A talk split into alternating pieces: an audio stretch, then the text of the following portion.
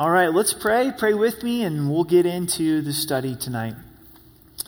Father, we thank you for the gift of the Holy Spirit, and we need the Holy Spirit more than any other time before. We know there's a lot of stress and tension, and in the midst of that, our flesh wants to be in a place of worry and a place of fighting. I pray for those specifically that find themselves in the midst of an argument tonight, or with a family member or a coworker, that Lord, you would help us to walk in the Spirit. So we welcome you, Holy Spirit, to lead us and guide us in Jesus' name. Amen. The theme of Paul's letter to the church of Corinth is that we are bought with a price, that Jesus has paid the price for us upon the cross, and that our lives belong to him.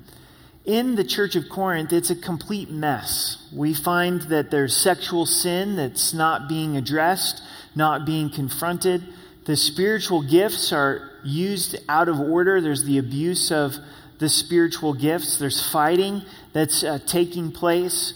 They're not walking in love with one another. The communion table is not being done in a way of considering each other. So, Paul, now, as we get into chapter 3, he begins addressing issues.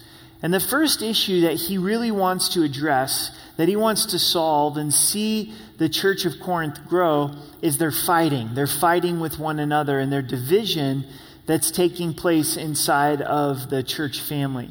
He gets to the deeper issue, and the deeper issue is that they're walking in the flesh. He uses the word carnal. The word carnal, it means flesh, fleshly. So here you have a group of believers that are saved, they know the Lord, but yet they're not walking according to the Spirit of God and fighting with one another.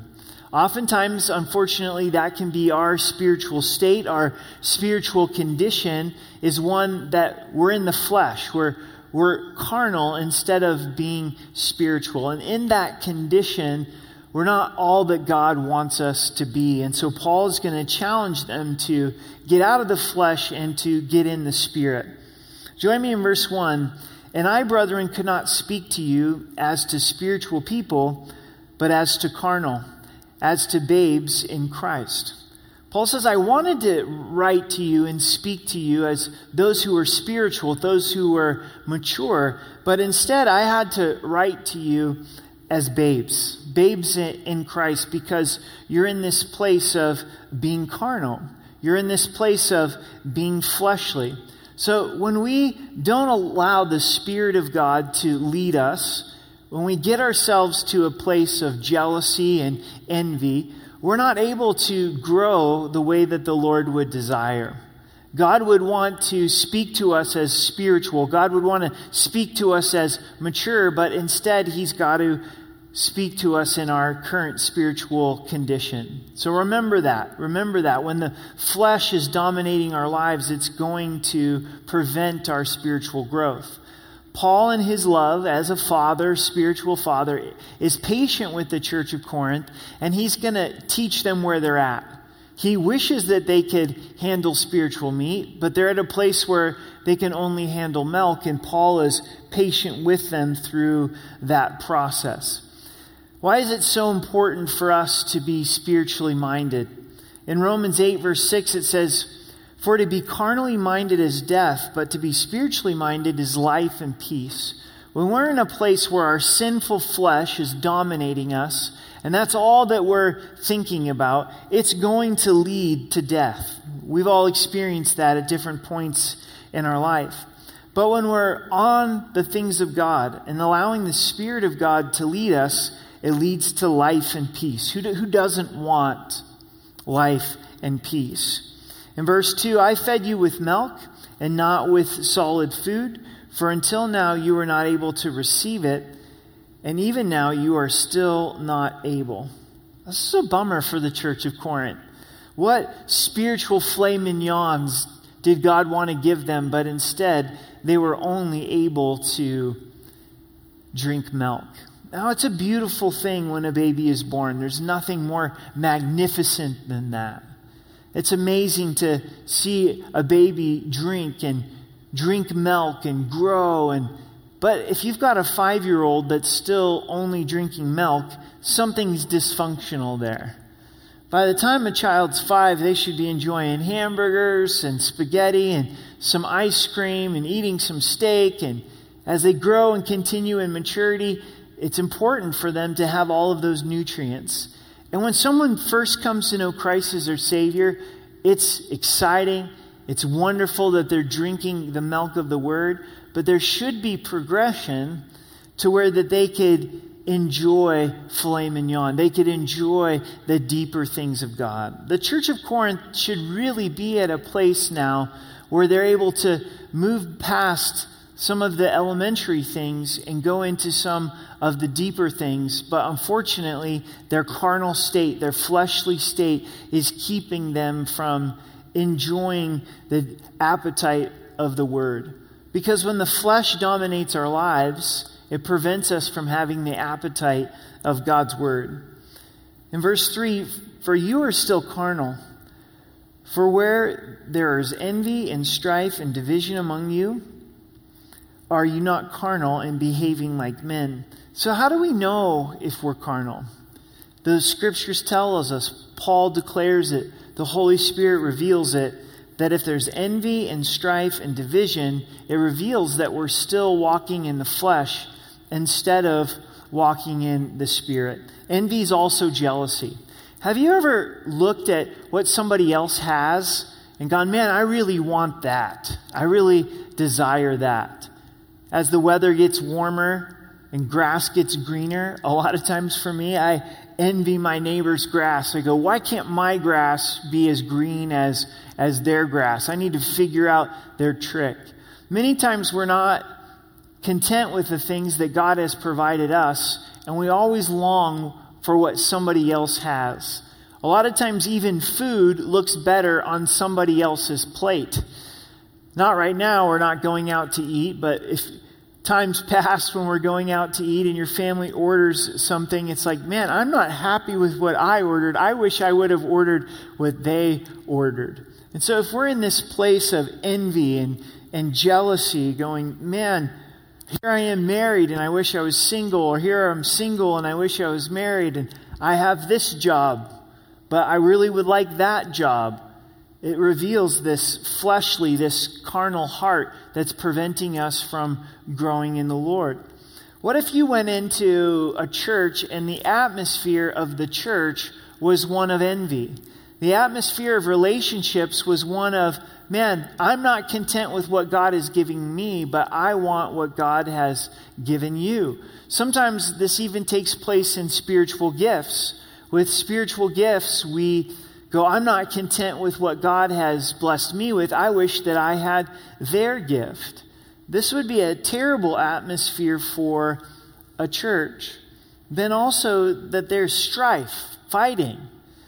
The atmosphere of the church of Corinth was, was one of fighting and of division. Look at verse 4. It says, For when one says, I'm of Paul, and another says, I'm Apollos, are you not carnal? So when they're dividing into these little groups where they're saying, I'm following Apollos, no, I'm following Paul, Paul declares to them, You're, you're still fleshly. And this is a, a big indicator for us write this down. This is point number one tonight is evaluate your spiritual state. The key here is not evaluate someone else's spiritual state. Evaluate your spouses or your kids or someone in your small group or your connect group. But no, evaluate your spiritual state. We can see whether we're fleshly or spiritual if our life is defined with a narrative of envy and strife and division. If everywhere we go we contribute to jealousy, strife, and division, it's an indicator that we're in the flesh. But if we're in a place where the Spirit of God is ruling our lives, the fruit of the Spirit is love and joy and peace and gentleness, kindness, and, and long suffering. I don't know about you, but it's so easy to get into this fleshly state, into this sinful state. In Matthew chapter 16, we see Peter, and he understands that Jesus is the Christ, that he is the Messiah. Jesus then declares, Upon this rock I will build my church. It's an incredible spiritual moment. It's an incredible spiritual revelation. But then, moments later, Jesus begins to describe as the Messiah that he's going to go to the cross and die. Peter rebukes the Lord. And in that moment, Jesus looks at Peter and says, Get behind me, Satan.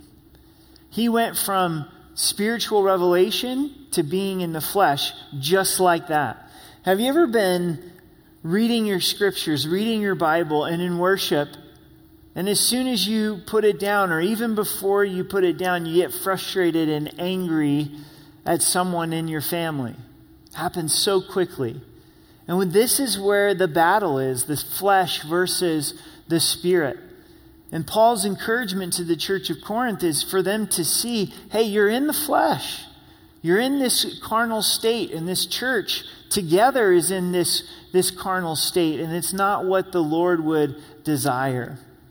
I wonder what the Lord would say to us as a church family how would He evaluate us? What would the Holy Spirit write to Rocky Mountain Calvary?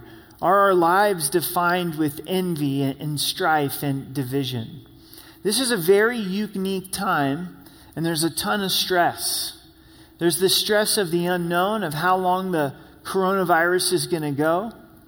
There's the stress of finances and worrying about finances, and those are real concerns. There's stress when you go to the grocery store and keeping six feet distance and having to wait outside and wait in line until enough people leave the store to where you're able to go in. There's the fear of maybe I'm going to catch the coronavirus or you're struggling and fighting through the coronavirus currently. And all this stress, all of our routines are changed, not going to work the way that we were, our kids are not going to school is it's the perfect environment, if we're not careful, to get extremely fleshy, to get extremely selfish and sinful, and to start fighting.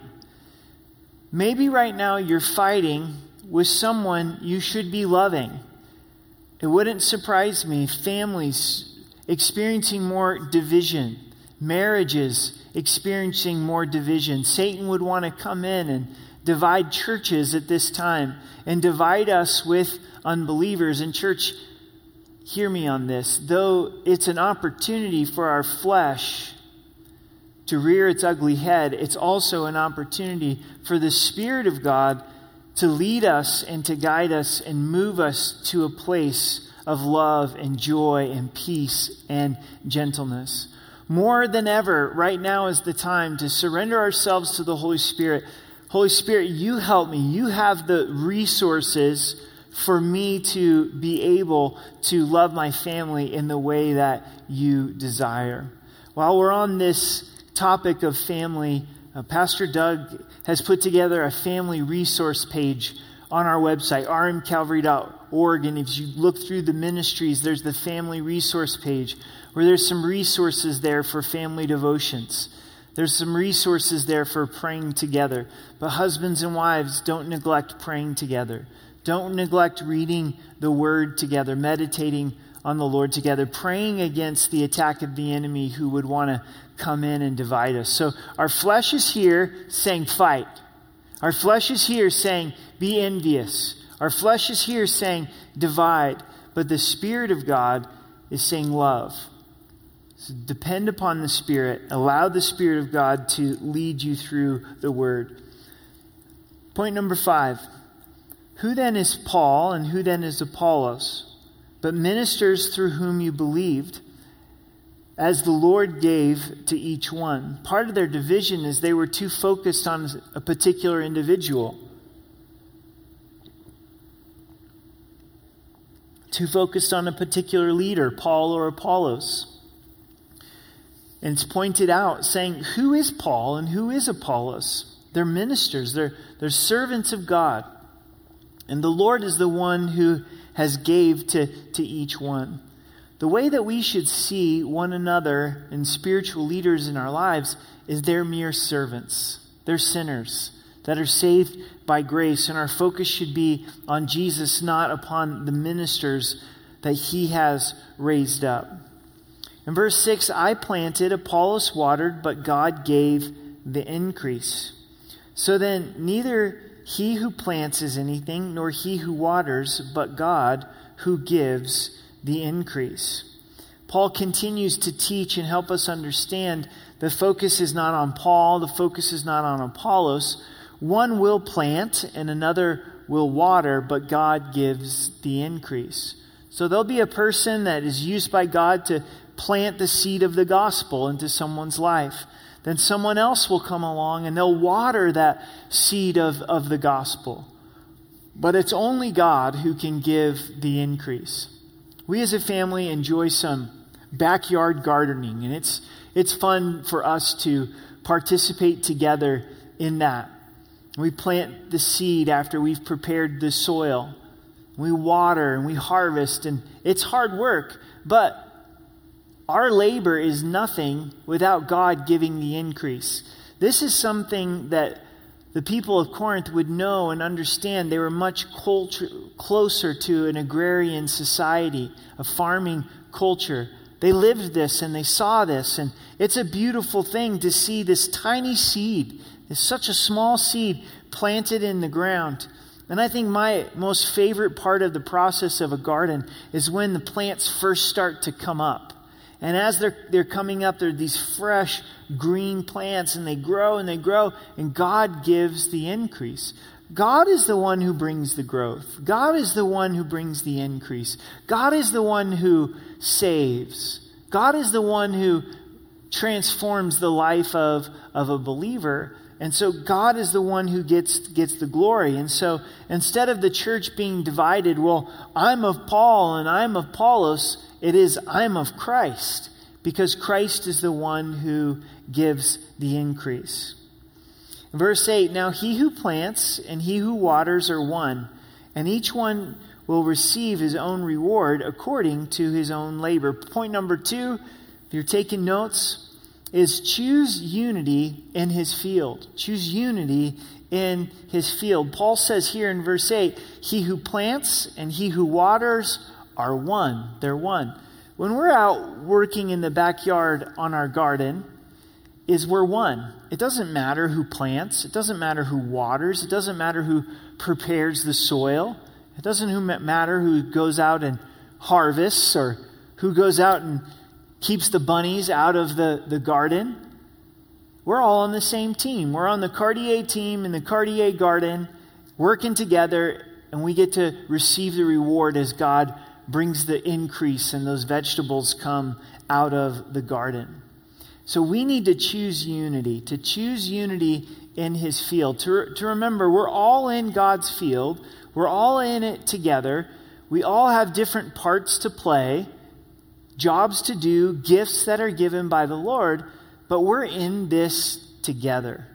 Please hear me on this is for us at Rocky Mountain Calvary, we are for the body of Christ. We're for the churches in Colorado Springs, throughout the country and the globe because we're on the same team. God doesn't look down and see a particular fellowship, Rocky Mountain Calvary. He sees us together as his bride and his body and this is a chance for us right now, as the world is in crisis, to love one another and to be for the body of Christ. This makes me want to be part of his work. This makes me want to labor inside of his field that he gives the harvest.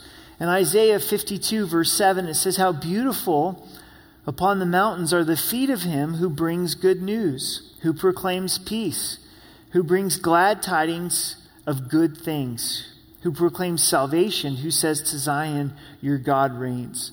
We have happy feet as we share the gospel. We have happy feet if, as we share the goodness that God reigns. When we're laboring in his field and we realize that we're all one, we're going to walk through life with joyous feet, with, with happy feet.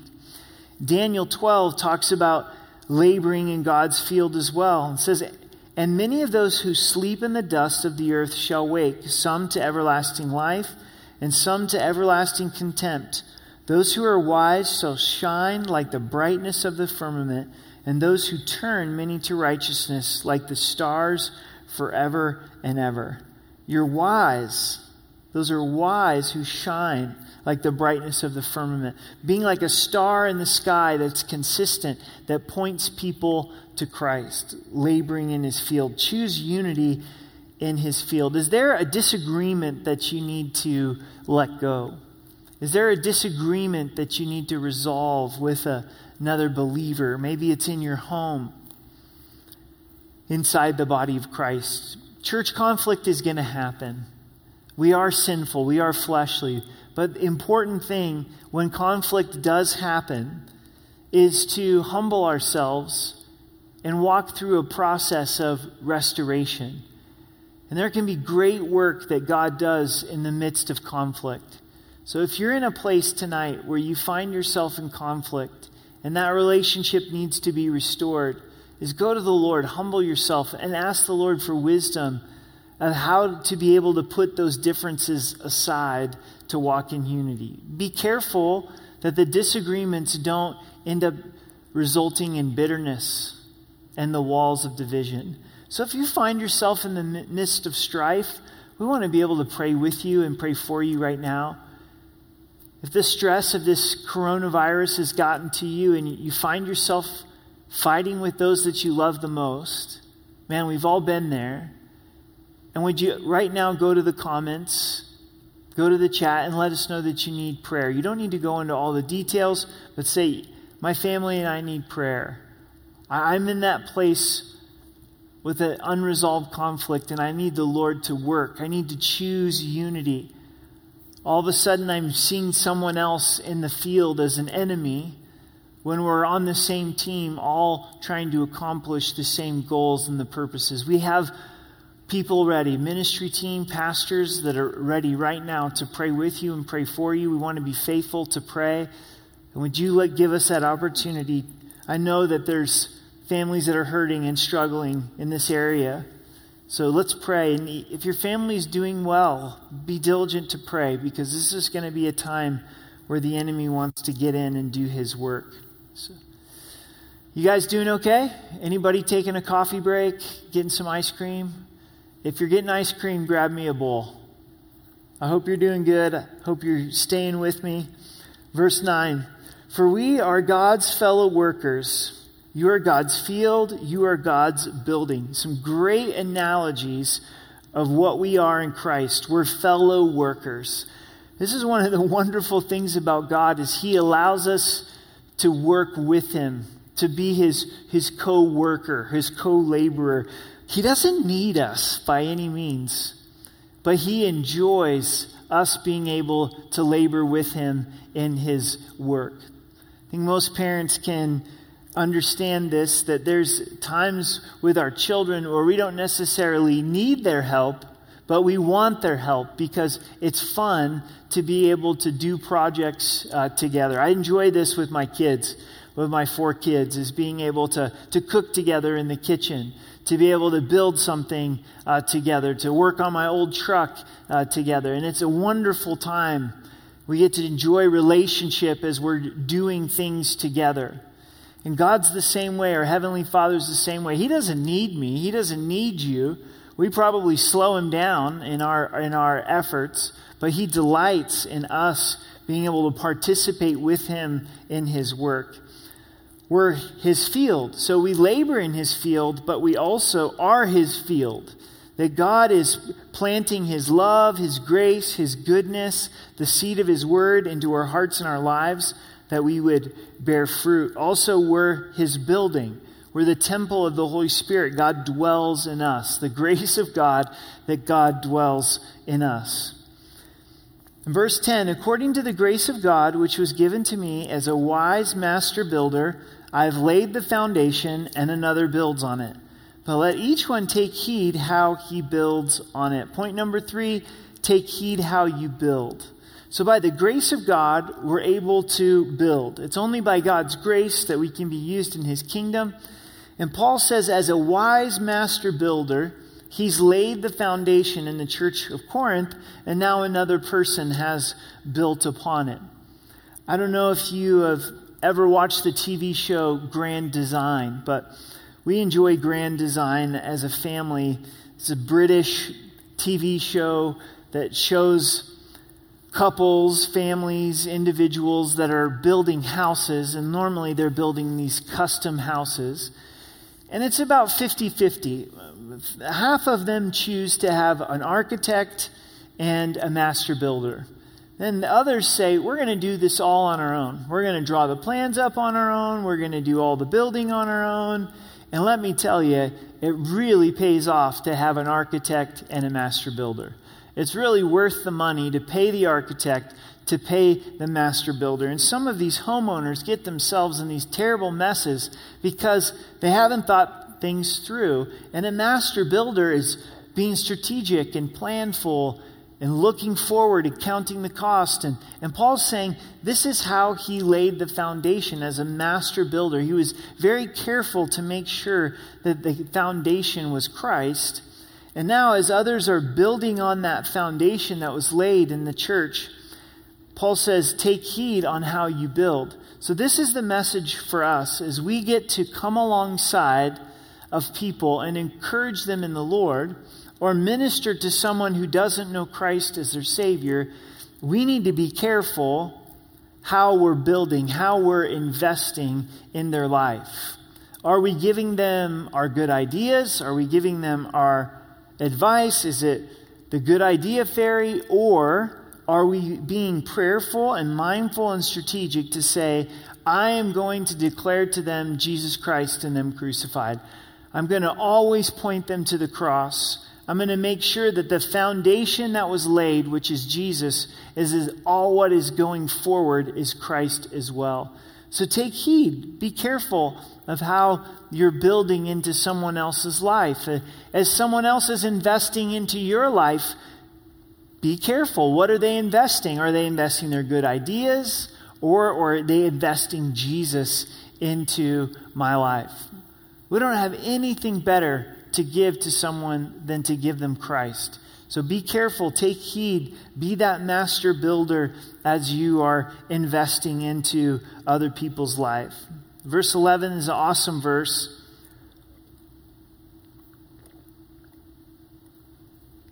For no other foundation can anyone lay than that which is laid, which is Jesus Christ. No other foundation can be laid. Foundation is everything. The building is only as good as the foundation. The Leaning Tower of Pisa, we've got a picture of this uh, for you. With the Leaning Tower of Pisa, you can see the foundation wasn't good. History tells us that the foundation wasn't good, nor was the soil good, so the tower leaned. This tower continues to sink every year. And this is not what we want our lives to be. We want our lives to be on the foundation of Jesus Christ. And if our foundation is anything other than Jesus Christ, our life is going to be leaning in the wrong direction. Christ is the solid foundation, He is the no other foundation. The passage that I referred to with Peter in Matthew 16, where Peter realized that Jesus was the Christ, what did Jesus say? Upon this rock. Not Peter, but the confession that Jesus is the Christ. Jesus is the solid rock. In 1 Peter 2 6 and 7, Peter expounds on Christ being the foundation, Christ being the cornerstone. Therefore, it is also contained in the scripture Behold, I lay in Zion a chief cornerstone, an elect, precious, and he who believes on him will by no means be put to shame. Therefore, to you who believe, he is precious. But to those who are disobedient, the stone which the builders rejected has become the chief cornerstone. The chief cornerstone, our foundation, Christ, as we believe in him, we will not be put to shame. Trial does reveal what we have built our lives upon. What is our foundation? the coronavirus cannot touch our life in Christ. For us to live as Christ and to die as gain. We remember Jesus teaching us and declaring to us there was two that built. There was one who built on the sand, and there was one who built upon the rock. The storm came, and he who built his life on the, the sand, house was gone. But he who built his house upon the rock withstood the storm. It's not the promise that we won't go through the storm, but that Christ will be faithful through the storm and the difficulty. What has this storm revealed? What has the coronavirus revealed about our lives? What's so interesting about this trial is we have so much time to be still and reflect and evaluate what's my life built upon? The answer may be that your life is built upon Christ. Praise the Lord. Continue in that. But there's probably some areas of our lives that this storm is revealing hey, this part of my life was not built upon Christ. And this is a good chance to say, okay, that specific area of my life, I'm going to start building upon Christ. Maybe you look at your life tonight and you go, you know, I don't know Christ as my Savior. He's not my foundation. I've never trusted Him for salvation. I've never acknowledged that I'm a sinner and repented of my sin and believed in Christ. Well, tonight's the night. Tonight's the night to believe in Christ and to trust in Christ for, for sal- salvation, for Him to be the foundation of your life. If we aren't building our life on Christ, then we're going to have destruction. Christ is the only foundation. There's no other foundation that can be laid in Christ. Verse 12 Now, if anyone builds on this foundation with gold, silver, precious stones, wood, hay, straw, each one's work will become clear. For the day will declare it, because it will be revealed by fire. And the fire will test each one's work of what sort it is. If anyone's work which he has built on endures, he will receive a reward. If anyone's work is burned, he will suffer loss, but he himself will be saved, yet so as through fire. Point number four is strive for the reward that remains. I want to be clear on this that there is a judgment for believers, and it's not a judgment for salvation. Did you hear me on that? It's not a judgment for salvation. The great white throne judgment at the end of the book of Revelation is the judgment for unbelievers, those who have rejected Christ as their Savior, to be eternally separated from God. That's not the judgment that we receive. The judgment that we receive is described here. It says, For the day will declare it.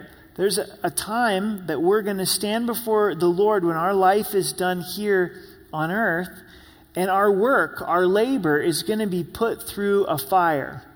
How we built upon this foundation. Paul says, Take heed how you build. This is why. Because are we building with cheap materials? We don't have a cheap foundation, so don't build with cheap materials. Are we building with gold and silver and precious stones, things that will endure through this fire? Are we building with wood hay, and straw. So, my life, my life's work, my life's passion, how I spent my time each and every day, tallied up to a whole entire lifetime. Eventually, I'm going to stand before the Lord, and my life is going to have to pass through this fire. And there's going to be things that are burned up, there's going to be things that were lost, things that were completely selfish, things where I wasn't thinking about eternity and only trying to get through this life, just trying to pay bills and get by. Now, don't get me wrong, we've got to go to work, we've got to pay bills, but what's our attitude in the midst of that? Are we going to work to glorify the Lord? Are we paying bills knowing that all belongs to the Lord? Are we seeking first the kingdom of God like Jesus taught us to? Are we laying up for ourselves treasures in heaven? Or have we begin to have an earthly focus and an earthly mindset in serving ourselves instead of serving the Lord? There will be that moment where those things will be burned up and we'll go, oh no, I wasted that. I wasted that day. I wasted that month. I wasted that, that decade. And thankfully, God's a God of grace. It's never too late. We can't go back, we can only go forward. But choosing to move forward, let's strive for the reward. And God says here, there is going to be a reward. When those things pass through the fire, there's going to be something left, and there's going to be an eternal reward. I've got to confess to you, I don't fully understand an eternal reward. It seems like it's more than enough of a reward to be saved. And we know it's not a reward, it's, it's grace that God has given to us, but more than enough to be saved. But in addition to being saved, God says, I want to reward you for your labor that you have done. And Jesus teaches about this. He said, If you give a cup of cold water to a child in my name, I am going to reward you openly. So, the smallest of thing that we do for the Lord in His name, not for ourselves, but for His glory, is going to be rewarded. So, why would we care about the reward? We see with the 24 elders in Revelation chapter 4, they took their crowns and they laid them down at the feet of Jesus. I think one of the greatest aspects of the reward, the heavenly reward, is to have something to lay down at the feet of Jesus in worship. To go, God, you saved me. You so graciously have rewarded me for these labors. I don't deserve it. I'm going to lay it down at your feet in worship. We also know that Jesus teaches us and says, when you're faithful with little, you'll be faithful with much. We're going to rule and reign with Christ. But here's the lesson. Here's what I want us to hear tonight is it does matter how you live your life now as a believer. This, I believe, is part of the motivation for the church of Corinth to stop being so carnal, to stop being so fleshly, to stop being envious, to stop fighting, and to be in a place of unity where the Spirit of God can use them. Paul's saying, Look, guys, Quit wasting time. You're going to stand before the Lord and have to give an account for your life. And do you want your testimony to be one of selfishness and fighting? Or do you want your testimony to be one of a life in the Spirit? So we want to strive for this reward. We want to strive for as much as possible for our building to be things that last, for everything that we do to be done unto the glory of God. Whatever your hands find to do, do it wholeheartedly as unto the Lord. In verse 16, do you not know that you are the temple of God and the Spirit of God who dwells in you? Let's pause on that for a moment. Do you know that you are the temple of God? That the Spirit of God dwells in you? I think most of us would go, Yeah, I do know this. But do we know this? Do we know it? Believer, the Spirit of God lives in you. The temple was such a revered place where God chose to allow His presence to dwell. God doesn't put His presence now in the midst of a building, He puts His presence in the midst of a believer. We're so used to experiencing God's presence in this building. We're thankful for that and look forward to that in days in the future. But for the time being, God has taken that away from us, maybe for us to realize the focus is not to be a building. The focus is not to be, as we gather together, that that's the only place that God's presence is. God's presence is with you right now.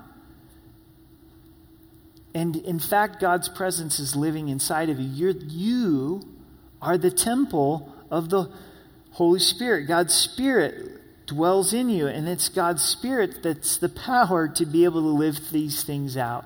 I don't have the power to live these things out. You don't have the power to live these things out.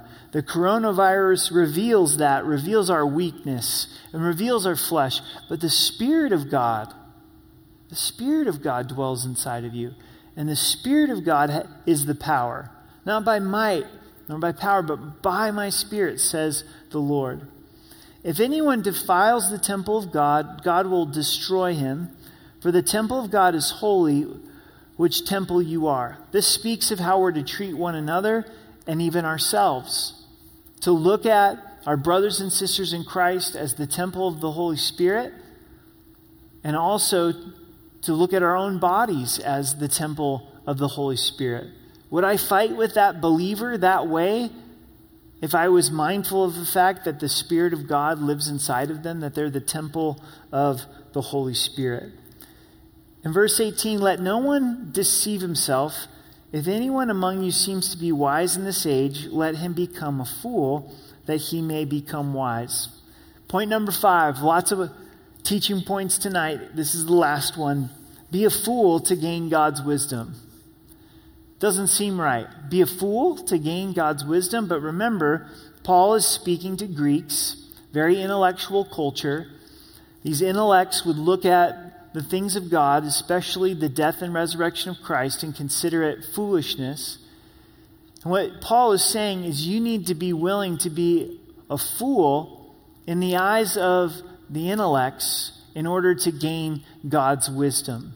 If it's a hang up for you saying, well, I don't know what the intellects of today are going to think of me if I choose to believe in Christ as my Savior, God's exhortation is let them think that you're a fool.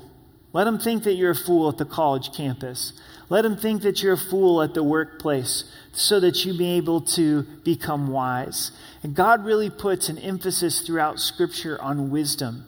The fear of the Lord is the beginning of wisdom. Wisdom is knowledge applied, the knowledge of God applied in our lives. For the wisdom of this world is foolishness with God. So God's not impressed with the intellects. God's not impressed with those that are so smart that they've denied the Lord. Two quotes from the Old Testament For it is written, He catches the wise in their own craftiness, and again, the Lord knows the thoughts of the wise that they are futile. Quoting Job 5:13 and Psalms 94:11. God catches the wise in their own craftiness. Here they're so smart, but God reveals how their wisdom is actually emptiness, it's, it's futile. Love how the chapter ends. Therefore, let no one boast in men, for all things are yours. Whether Paul or Apollos or Cephas or the world or life or death or things present or things to come, all are yours, and you are Christ's, and Christ is God's. So instead of being focused on Paul or Apollos and going, man, Paul's my bro. No, Apollos is my mentor. I fall into this category. No, we shouldn't be focused on Paul. We shouldn't be focused on Apollos or Peter, Cephas, or any of these other things in this world. I, I have this house, or I have this car, or I have this life. What we should be boasting in is the fact that we belong to Christ. And you are Christ. You're bought with a price. You belong to Jesus. And since you belong to Jesus, then He doesn't want us in this carnal, fleshly mindset. He wants our mind to be upon things that are above. He wants our mind to be upon the things of, of Scripture because we belong to Christ. You belong to Jesus. Isn't it wonderful to know that you belong? Remember those games growing up when in recess and it's a pickup game of football and you'd have two team captains? And those two team captains would always choose the best players first. And there was always a few players that were the last to be chosen. And in fact, sometimes it's like, well, man, we had Johnny yesterday. It's your turn to, to take Johnny. But we're chosen by Christ, and we're on Christ's team, and we belong to Christ. And it's from that position of belonging to Christ that we then grow in Christ. And we begin to labor for the things that will really matter and to serve Christ, to see every task, to see every responsibility every moment as an opportunity to serve the Lord in worship. This is my prayer, and this is what I believe is that God is going to really use and is already using this coronavirus to bring us closer to the Lord, to wake up the church, and to bring unbelievers to Him. This is a great time to step back and to evaluate our spiritual life, to pray like the psalmist and say, God, search me and know me and try me and see if there is any wicked way inside of me. God, would you reveal that flesh? Would you reveal that carnality? Would you, would you take it out of me? Lord, this fighting and this, this division and this lack of contentment, it, it shows that there's something wrong in my life spiritually. As believers, God doesn't want us to stay in that fleshly state, though we'll, we'll all be there at different points and times. But He wants more and more of our life with Him to be typified by the Spirit. So, what has this challenge, what has this difficulty been revealing about our relationship with God? And maybe it's that our relationship with the Lord has been neglected. Maybe it is that we've been serving ourselves, that we know Christ, but we go through each and every day with Team Eric, with our own agenda, and it's destroying relationships and it's destroying people. And God wants there to be repentance in our lives this evening to turn to Him and say, Lord, I want to serve you. I want to walk with you. And God, would you help me? I, I can't overcome this.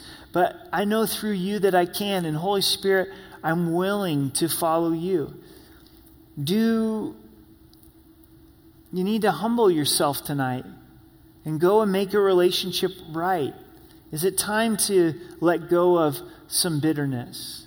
See, these are fairly easy Bible studies to go through, to teach in 45 minutes, but it's a whole nother thing to go, man, too much of my time is summed up with division and fighting and envy, and I'm ready to live differently. I'm ready to live building on this foundation. I don't want to get to heaven and realize that my life was wasted. God gave you a life, and that life belongs to the Lord, and He wants to use it. He wants to be the Lord of each and every day. Would you pray with me?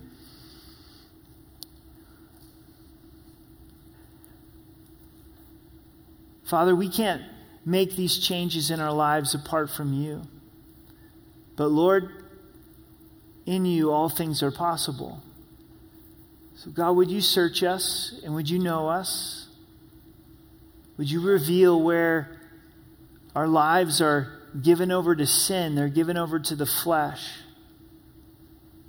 Lord, may we look at the fruit of our lives and humble ourselves before you. Father, we do repent. We want you to be the greatest priority in our lives. We want our lives to count.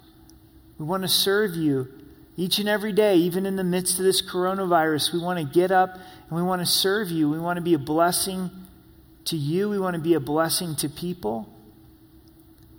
Father, I pray right now over broken relationships, especially broken relationships inside of the body of Christ.